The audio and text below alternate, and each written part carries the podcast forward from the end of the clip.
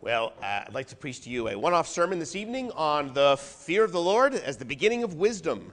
And if you have a Bible and you'd like to turn with me, we go to Proverbs chapter nine and verse ten, where we read exactly that. Um, uh, Solomon in the uh, book of Ecclesiastes that we've been reading has uh, several times already recommended to us the fear of the Lord. That's the beginning of wisdom. He's not done doing so. And uh, this, in so many ways, is going to summarize his counsel to us. What then does it mean, and how does that apply to us? Why, why is it the beginning of wisdom, and um, how can we live that out as Christians in our world today? Well, some of the questions for today. Uh, I'd like to read to you from Proverbs chapter nine, just the single verse, from verse ten. The fear of the Lord is the beginning of wisdom, and the knowledge of the Holy One is understanding. Amen. Let's uh, pray together. Our Father, we pray that you would teach us first things first, and that you would give us a, a, a good understanding of yourself, that we might know you as you are and know ourselves as we ought. We pray that uh, you would answer the deep questions in our hearts about how we can understand and apply this in our lives, that we might be well uh, taught and corrected and uh, rebuked and uh, so um, instructed in righteousness, that we might be equipped for every good work. We are thankful for the inspiration of your word to us, and uh, pray that it would be a light now to our feet. In Jesus' name, amen. Biblical religion is often referred to in the Bible as the fear of the Lord. It's just a, a, a synonym for godliness many times. It's the foundation also for everything else. E- Ecclesiastes that we have been reading, I hate to give you a spoiler, but turning to the last page, we read, "Let us hear the conclusion of the matter. Fear God and keep his commandments, for this is man's all." This is a summary of of the duty of the godly man. Since we're receiving a kingdom that cannot be shaken, we read in Hebrews, "Let us serve God acceptably with reverence and godly fear." This is not just some Old Testament concept. It is a New Testament concept just as well. John Murray, one of the last century's best theologians in my view, said, "The fear of the Lord is the soul of godliness." The fear of the Lord is the soul of godliness. To be devoid of the fear of God is, is to be devoid of biblical religion. After that uh, terrible list of things that characterize the, the natural man, we, we read in Romans chapter three of the ungodly, "There is no fear of God before their eyes." Mic drop. Uh, that is to say, nothing more could possibly be said that uh, people are by nature enemies of God. They have no fear of God. So we can, we can say that unless you have some personal and experiential knowledge and understanding of the fear of the Lord, you literally don't know the first thing in religion. The fear of the Lord is the beginning of wisdom. We read elsewhere, the beginning of knowledge and many other things. And if we are to grow in that wisdom and knowledge as individuals, as a church, we need to maintain and increase that fear of God. It is presented to us in the Bible as the determining attitude of a godly heart and life. It is the characteristic mark of the people of God, a great animating and invigorating principle, a wellspring of our godly desires and aspirations. Do you desire to be a godly person? Then you must understand and grow in the fear of the, of the Lord. So, so it is that when the second wisest man ever to live, as far as I know, Solomon, set out uh, on the purpose of, of, of writing a book of wisdom, which we call Proverbs, he begins it with uh, these words, "The fear of the Lord is the beginning of knowledge." Uh, it's the last line of his introduction. The fear of the Lord is the beginning of knowledge, back in chapter one. And you might not have noticed, but he ends his work on the same theme. Proverbs thirty-one ends with these words, "Charm is deceitful and beauty is vain, but a woman who fears the Lord, she shall be praised." And, and so it is that, if you like, in the bookends of this book, we, we, we have uh, some instruction on the fear of the Lord as the foundation of all right thinking and right living in the world. In the world. But uh, you may have already been thinking now, what exactly is the fear of the Lord again? And how is it the beginning of wisdom and maybe not one of the things that might come later on? And how, how does it make us wise for life? These are very good questions that I'll be taking up one after the other this evening. Um, that'll be our outline. What's the fear of the Lord? How is it the beginning of wisdom? And how does it actually make us wise for life? So let's consider these three. First, what is the fear of the Lord? Um, the term that used to be in more common use, to be a God-fearing person, is sounds rather antiquated these days, I think. More and more translations of the Bible are taking out the word fear altogether. And as I mentioned earlier, people just uh, want to get by that as quickly as possible and say, you know, it just means awe or um, maybe uh, reverence. And let's get on to more important things. Well, is, is fear just reverence or awe? Now, I, I'll say it certainly includes that. And to be clear, we are not talking, children, we are not talking about the dread of terror, not the kind of fear you have when you're watching a scary movie or something, right? Um, this uh, fear of the Lord um, is uh, a is clearly uh, something that includes awe and reverence, but is also consistent in the Bible with love and comfort. Comfort. Uh, we read, for instance, in Acts nine that the churches throughout all Judea, Galilee, and Samaria had peace and were edified, and walking in the fear of the Lord and in the comfort of the Holy Spirit, they were multiplied. Fear and comfort in the same sentence. This is not the kind of fear that makes you run away. Uh, and so we can say that the fear of the Lord uh, is the realization, at the, on the one hand, that you are not the ultimate person in the universe. I mentioned that this morning. That God is someone to be reckoned with. And that, that is an awe-inspiring thought, to be sure. But when you encounter this Holy One, this all-knowing, all-powerful God, the God who holds your breath in his hands, especially when you realize perhaps that you have sinned against him, um, this is one before whom the saints of old trembled.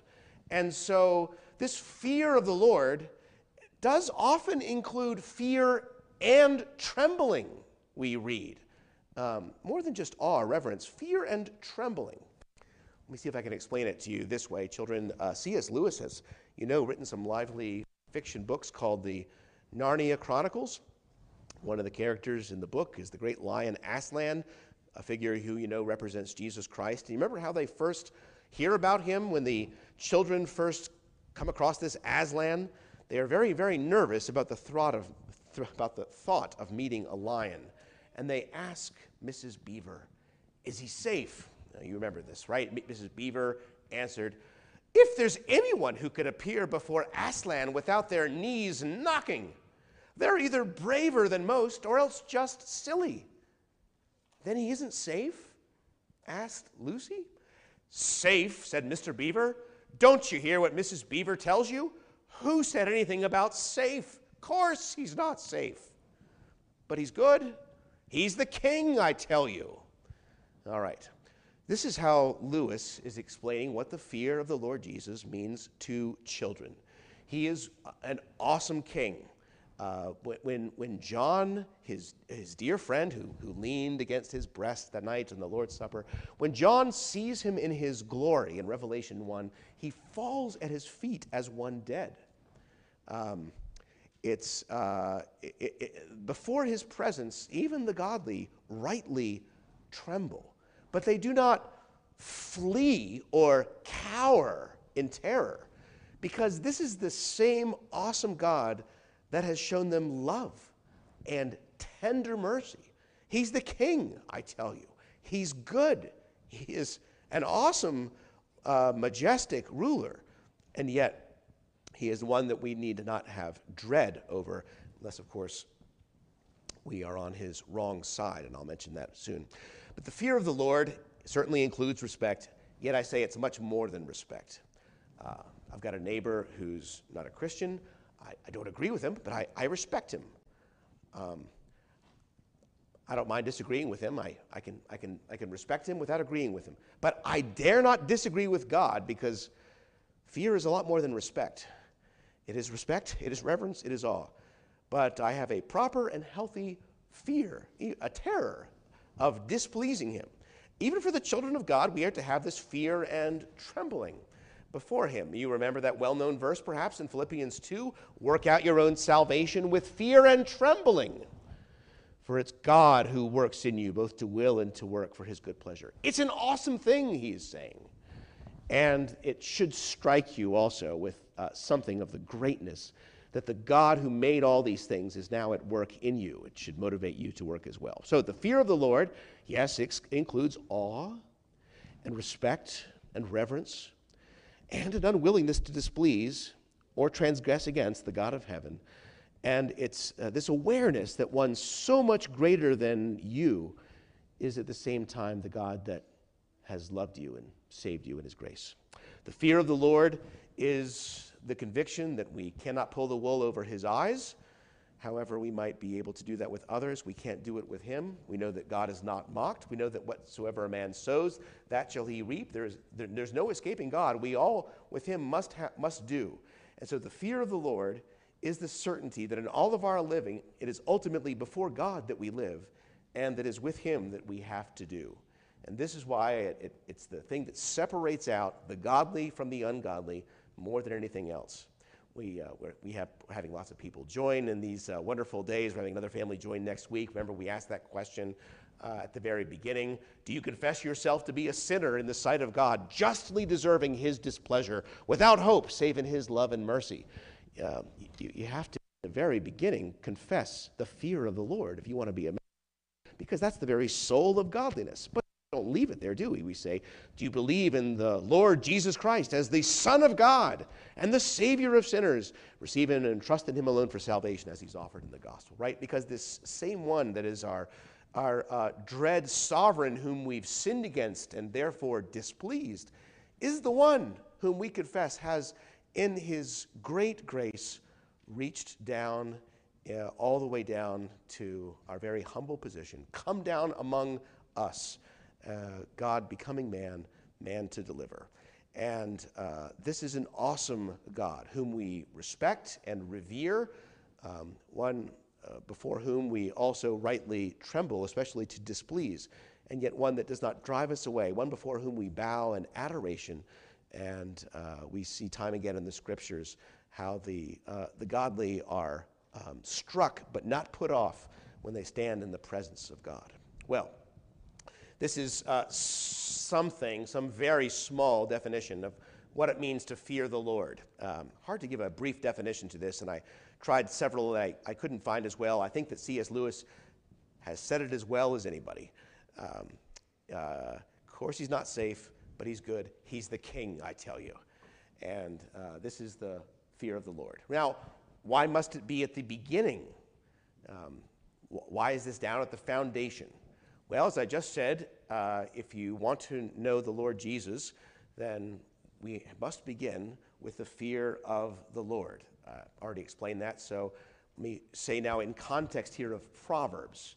Proverbs is giving us to the how-to of our godly living, the practical counsel that equips a believing man or a believing woman to live a fruitful life in God's world. That counsel begins with the fear of the Lord. And Um, Uh, by the by the way, this is this makes the book of Proverbs very different from every other wisdom book in the ancient world. Uh, it's very popular now when you read these books and commentaries, even even by good authors. Uh, not meaning any disrespect, they'll, but they'll point out that several of these proverbs are also found in the Egyptian Ma'at book of wisdom, or in the ancient Near Eastern text of so and so, or uh, wh- whatever it is.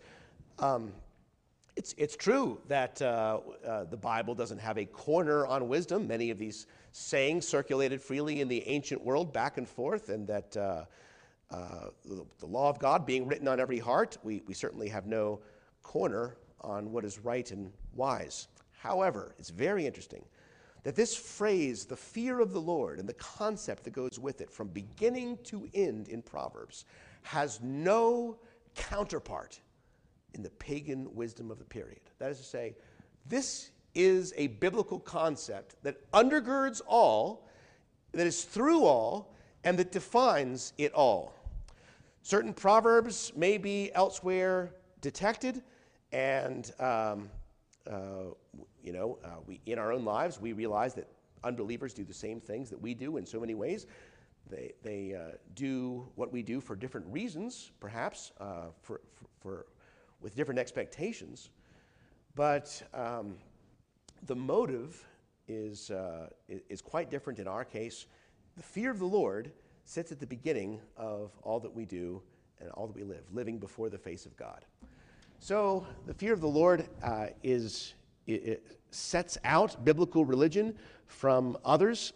It's uh, this basic understanding of who God is and who we therefore are in His presence. And it's kind of like the A B Cs and one, two, threes. You you you learn them at the beginning and you don't forget about them. You learn them in whatever else you write and whatever else you calculate. You, you, you study some far-out physics, you're still using the same one, two, threes. You're writing great philosophy, you're still using the same A B Cs. The fear of God is likewise this basis of understanding godly wisdom, this motivation and foundation that permeates all that is in this book of Proverbs and all that's in a godly life. You will not learn true wisdom unless it has from the beginning the fear of the Lord. No matter how much of the Bible you may know, no matter how many, how many promises you may claim, in light of the Bible's teaching, unless you have this experiential knowledge, you have not learned the first thing. Another inescapable conclusion is this: if we are to grow in wisdom and grow in knowledge, then we must maintain and increase the fear of God, which is the basis of these things. That we must study deeper into the nature of God, the right views of the character of God. We must meditate upon who He is and who we are. There is no fear unless we know who God is and what He's like. It drives us back to the Bible. There must be a pervasive sense of the presence of God. The essence of walking in the fear of God is not simply knowing God and His character, but to, to sense that uh, He is there and He is with us, and therefore we live in His light. And so for all these and other reasons that we could mention, but uh, the fear of the Lord is down at the beginning, at the foundation of all these things.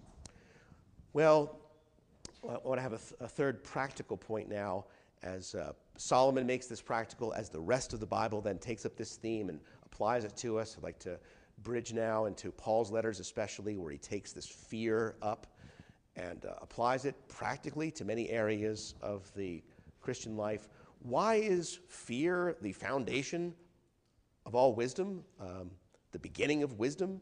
Practical wisdom in the Christian life? Um, well, the Bible tells us in a great many ways how this, how this works out. Um, the, the greatest thing that I, I can tell you, though, um, is a, a summary statement here. The, the biggest reason that the fear of the Lord is practical is because of this. Uh, Psalm one forty-seven, the Lord takes pleasure in those who fear Him, in those who hope in His mercy. God Himself is near to those who fear Him. God greatly delights in them. He especially shows them His fatherly care. As a father pities his children, so the Lord pities those who fear Him. Those who fear the Lord are His close covenant friends who know Him intimately. Psalm twenty-five, the secret of the Lord is with those who fear Him, and He will show them His covenant. Only those who fear Him find joy and delight in Him. We sang it earlier. Oh, taste and see the Lord is good. How happy is the man who trusts in Him. The fear of the Lord leads to life, and he who has it will abide in satisfaction. Oh, fear the Lord, you His saints. There's no want to those who fear Him. Um, in, in everything else I could say about how we should live in this area of life, how we should live in that area of life, let me just point out the obvious. God is with those who fear Him. God has an eye to them. God is at work in their lives. God is um, sovereignly uh, um, in control of all things. We know He cares for all of His children, I realize. And yet time and time and time again, when the Bible commends to us the fear of the Lord, He says, look, if you want to uh, grow, if you want to walk in a way that pleases Him, if you want to um, uh, uh, live out the godly life, It is with this foundation of fear that we find the Lord is powerfully there. But um, how is this practical? You say, okay, I get the big big picture, but um, how does this help me Monday morning? Well, where are you going on Monday morning? Probably going to work, some of you. And uh, I tell you, the fear of the Lord will completely redefine your employer and your attitude, and it will the more you think about it. For in Ephesians chapter six, this is very plainly laid out. Bondservants, be obedient to those who are your masters according to the flesh, with fear and trembling, in sincerity of heart, as to Christ.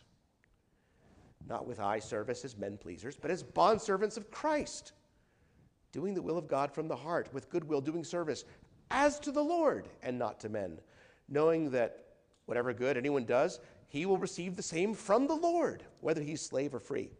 And you masters, you do the same things to them, giving up threatening, knowing that your own master is also in heaven, and there's no partiality with him.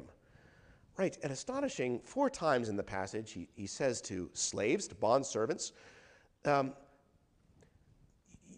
as I mentioned this morning, you're no longer to work for that guy. You, you have a new, uh, a, a, a new employer, one that will compensate you, right? From the Lord you will receive the recompense. Um, whatever the one does in service, mindful of the Lord, he will receive the same from him, either bond or free. So um, the passage reminds us that as we are going to work, we are uh, re reminded that uh, we, we are not just a, a alone working for, a, for a, a grumpy, pointy-haired boss, something like that, um, that uh, ultimately we are serving the Lord Christ in sincerity, that we, we realize he is there, that he is present, that he is the Lord, and it's him that we must be mindful of as we pass our days, and this will transform our experience on Monday morning. Uh, obviously, this is very practical in the ministry of the church and what we do here. Probably the fear of the Lord is suffering more today than in previous generations, absent uh, from preaching, from worship, from evangelism, from the general consciousness of the church more and more. Uh, I don't have any statistics to back this up. You know, I like to prove things to you if I'm going to make some claim like that, but maybe you'll stipulate that uh, the fear of the Lord just doesn't sit much on our minds. And I think this is a great loss to the church and to our souls in every way, for many reasons. One of them is um, we simply will not do what we need to do without the fear of the Lord, without the soul of godliness. For example, speaking of our evangelism, Paul says, look, since we know what it is to fear the Lord, uh, Jesus, in In, uh, in, in context, since we know what it is to fear the Lord, we try to persuade men. We've known the terror of the Lord, actually, is what uh, so another translation says here. No fear, no evangelism. Um, we used to hear about nations perishing, uh, nations under the judgment of God. Uh, Uh, phrases like these, which uh, I realize without any uh, other statement might be excessively morbid, perhaps have been overused at times, but we certainly have the opposite state now, do we not? There's been an enormous decrease in foreign missions, in part because, because there is no fear of God, because people don't think that there actually is a, a judgment in which Christ will judge the world in righteousness, and uh, no fear, no evangelism. Uh, just one of many things that I might say. We need to begin at the beginning if we are to serve him again, if we are to worship him again, as we must. Uh, we know in times of revival, the fear of the Lord is present and powerfully felt. Well, you read about the First Great Awakening, you read about the times of Edwards and the Tennants and Whitfield and the, the powerful ways that, that God seemed to be uh, not, not just near, but, but right there in the assembly, and how people uh, would cry and tremble. Uh, so it is when God is powerfully at work. This is a foundation for all of our work and worship in the church, and we are suffering, suffering greatly in practical ways because it's absent. It's very practical in the home.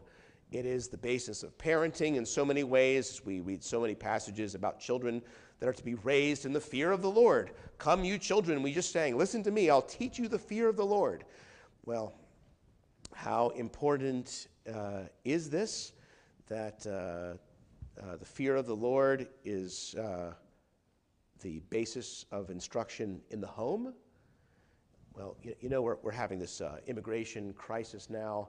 Uh, I think practically every everybody knows that, right? Uh, except for a, a few people in Washington, D C that are running the show, I'm sorry to say. But uh, um, people are worried about uh, what all these people are, are going to, to do now in the in the country. And, and it's, it's a very reasonable question, I suppose. But back in nineteen seventy-nine, a man wrote this. Listen, during the past ten years, as an army of over thirty million people have come to the United States, thirty million people, because they arrived one by one and appearing innocent and harmless, we have not suspected their potential power. Someday soon, however, we shall awaken to the fact that this army has taken over our nation. They will publish our papers, operate our radio and television stations, control our churches, and teach in our schools. They will capture Washington and dominate the federal government as well as the administration of each state. They will take over businesses and industry, including the control of atomic energy. Complete authority will be in their hands. All that will remain for the rest of us will be to submit and die. This army, of course, is an army of children. We have the power to decide whether these future conquerors of our country are to be pagan or Christian. Um, what will it be like if a great generation arises that doesn't know the fear of the Lord? You don't want to be around to find out. Uh, what will our nation's future be? It will depend on whether we have said to our children, as we are taught in Proverbs twenty-four, "My son, fear the Lord." How practical is this fear of the Lord in our home? Well, you think about the marriage relationship by which godly wives are even able to win their unbelieving husbands. Peter puts it this way, "Wives, be submissive to your own husbands so that even if some of them do not obey the word, they may be won without a word when they see the conduct, excuse me, your chaste conduct accompanied by fear," which he explains is rooted in the fear of the Lord. Or Paul writes, uh, "Give thanks, all of you, always in the Father, uh, to the Father in all things, submitting to one another in the fear of God. Wives, to your own husbands, as to the Lord," so forth. Uh, let each one, let each husband love his wife as himself, and let the wife see that she respect, or it's the same word, fear her husband. That is to say, as unto the Lord. It is eminently practical. Uh, of all the things that could be could be told wives and later children, it's that uh, in the fear of the Lord they ought to conduct themselves so at home, showing respect as is proper in their own relationships. One other area I'd like to mention briefly that I think needs more attention today is, uh, is government. Um, we have in the book of Exodus the, the record of uh, Moses' problem of, of, of trying to rule over this great nation and administer justice in, uh, uh, amidst a large number of people. And you remember the suggestion made by Jethro, his father-in-law, that, that Moses uh, may select men to help administer justice.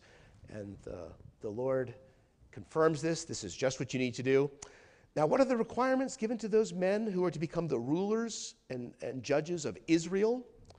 We have this record in Exodus eighteen.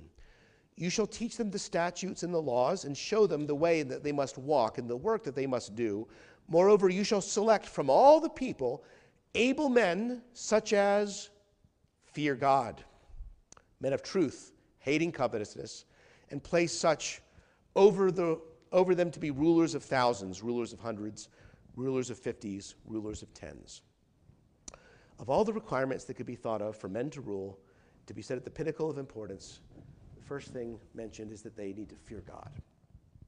Whatever qualities they may have besides that, um, they are not fit to administer justice to men if they do not fear the author of justice. So in the words, the last words of David recorded for us, Second Samuel twenty-three, "He who rules over men must be just, ruling in the fear of God. And he shall be like the light of the morning when the sun rises, a morning when clouds like tender grass springing out of the earth by clear shining after rain." In other words, what a, what a beautiful, refreshing, life-giving scene it is when men that fear God are ruling. This is not just for rulers of Israel. Psalm two calls all the rulers of the Gentile nations, kings and judges alike, to be instructed, to serve the Lord with fear and rejoice with trembling. Kiss the Son, lest he be angry, and you perish in the way when his wrath is kindled but a little. Blessed are all those who put their trust in him. Well, more could be said, but uh, why, wh- why would this be? Why would the fear of the Lord be the primary requirement for ruling over men? And um, by the way, not only true of ancient Israel, but uh, of virtually every Christian land in the West until the nineteenth century, still true in the constitutions of many states in America, even if it's neglected. Why should the fear of the Lord be the primary character requirement of those ruling over men? I'd like to suggest a few reasons. First of all, those who have no fear of God eventually plunge both themselves and their nations into ruin. We just read in Psalm two, you kiss the Son, his wrath to turn, lest you perish in the way. Consider that next time, next time you cast your vote. Those who have no fear, secondly, are called fools and um, destined to flood the land with iniquity and misery. Proverbs twenty-nine, the king establishes the land by justice, but he who receives bribes overthrows it. The fool has said in his heart, there is no God. And we read then the result, they are corrupt, they do abominable works. Third, those who have no fear of God tend toward tyranny, as though they were God, or injustice, because they fear the people rather than fearing God. So uh, Nehemiah writes, for instance, about all those former governors that were before me, how they laid burdens on the people, and they took bread and wine and forty shekels. Like they, you know, they, they, they treated themselves pretty well, those Oriental rulers, as they virtually all did, right? Yet even their servants bore rule over the people. But I did not do so because of the fear of God.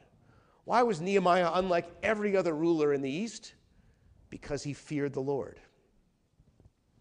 Remember how Abraham, he went down to Egypt with his beautiful wife, and he, he told a lie, which he shouldn't have done, but he, he gave this explanation.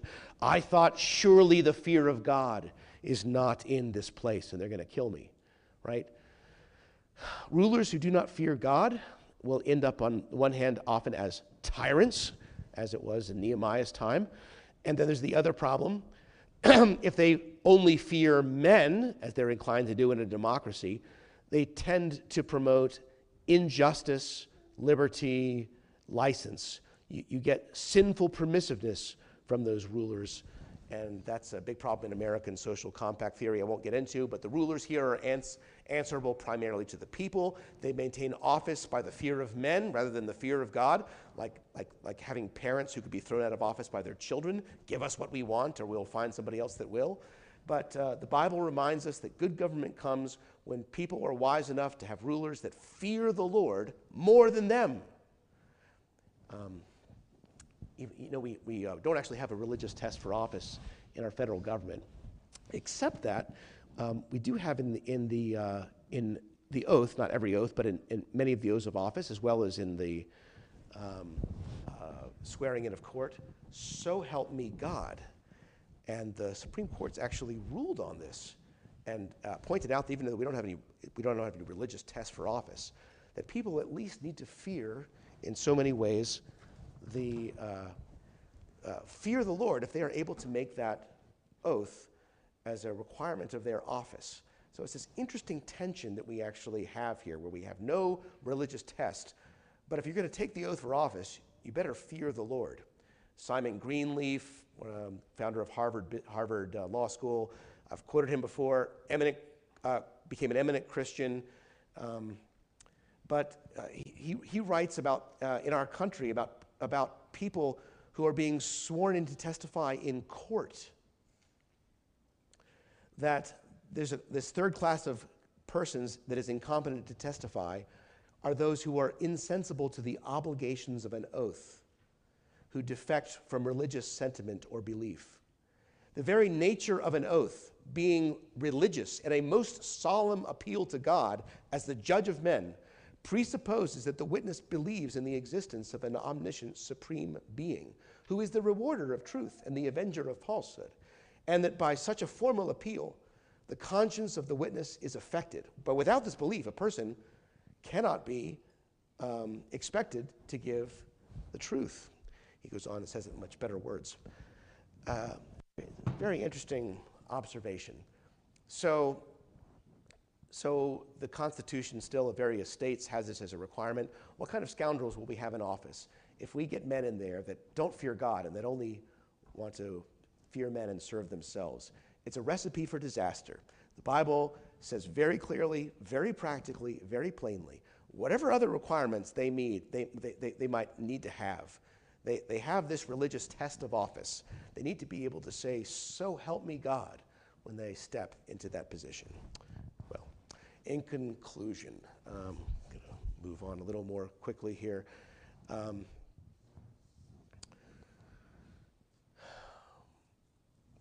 we are all on one path or another, in education, in government, in our families, in our church, in our thoughts, in our hearts. It's going one way or another. And Jesus says, he who is not with me is against me. He who does not gather with me scatters abroad. When we uh, forget the fear of the Lord, it, it does perhaps endear us more to the spirit of this age. But there are many times in history when the church has hitched itself to the spirit of the age and become a widow in the next. Uh, if we are to live the Christian life as we ought, if we were to have a church and families and, and uh, some hope for our nation, we need to begin at the beginning. We need to lay the foundation. We need to hear, heed the word of the Lord from beginning to end and bow before it. The fear of the Lord is the beginning of wisdom, and the knowledge of the Holy One is understanding. Well, let us pray together. Our Father in heaven, we pray that you would bless us, certainly, in our hearts first, with this fear, with this understanding that uh, you alone are God, that you um, uh, dwell on high, and yet Uh, humble yourself to behold the things that are done on the earth, that you are our Father, but in heaven. And so this uh, transcendent and yet immanent God is uh, a God with whom we have to do. We are thankful that we do not stand naked in our own righteousness before you, for then we would tremble in fear and pray that the very mountains would fall upon us and hide us from your face. But in our Lord Jesus Christ, this tension being answered, we are able, on the one hand, to come boldly before the throne of grace, knowing that in Christ Jesus you have uh, perfected those who are being sanctified by that one offering, that you have received us as blameless in your sight. And so we are bold to come before you as those who claim your name and as who walk in your ways. But secondly, we, we do come in, in humility, knowing that if we say we have no sin, we deceive ourselves, and the truth is not in us. Uh, we recognize when we come before you that uh, we are a people of unclean lips. We live in the midst of many of an, un, uh, an unclean lips, and our eyes are beholding the King, the Lord of hosts. We say, O Lord, woe to us, forgive us. Who will deliver us from this body of death? We thank you through Jesus Christ our Lord. So as we come again to his table, we pray that uh, this grace that first taught our hearts to fear would also our fears relieve.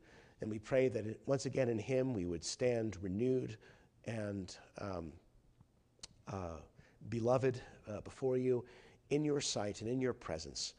Uh, we humble ourselves and we greatly receive these gifts of your majestic grace. And we thank you for your provision for them.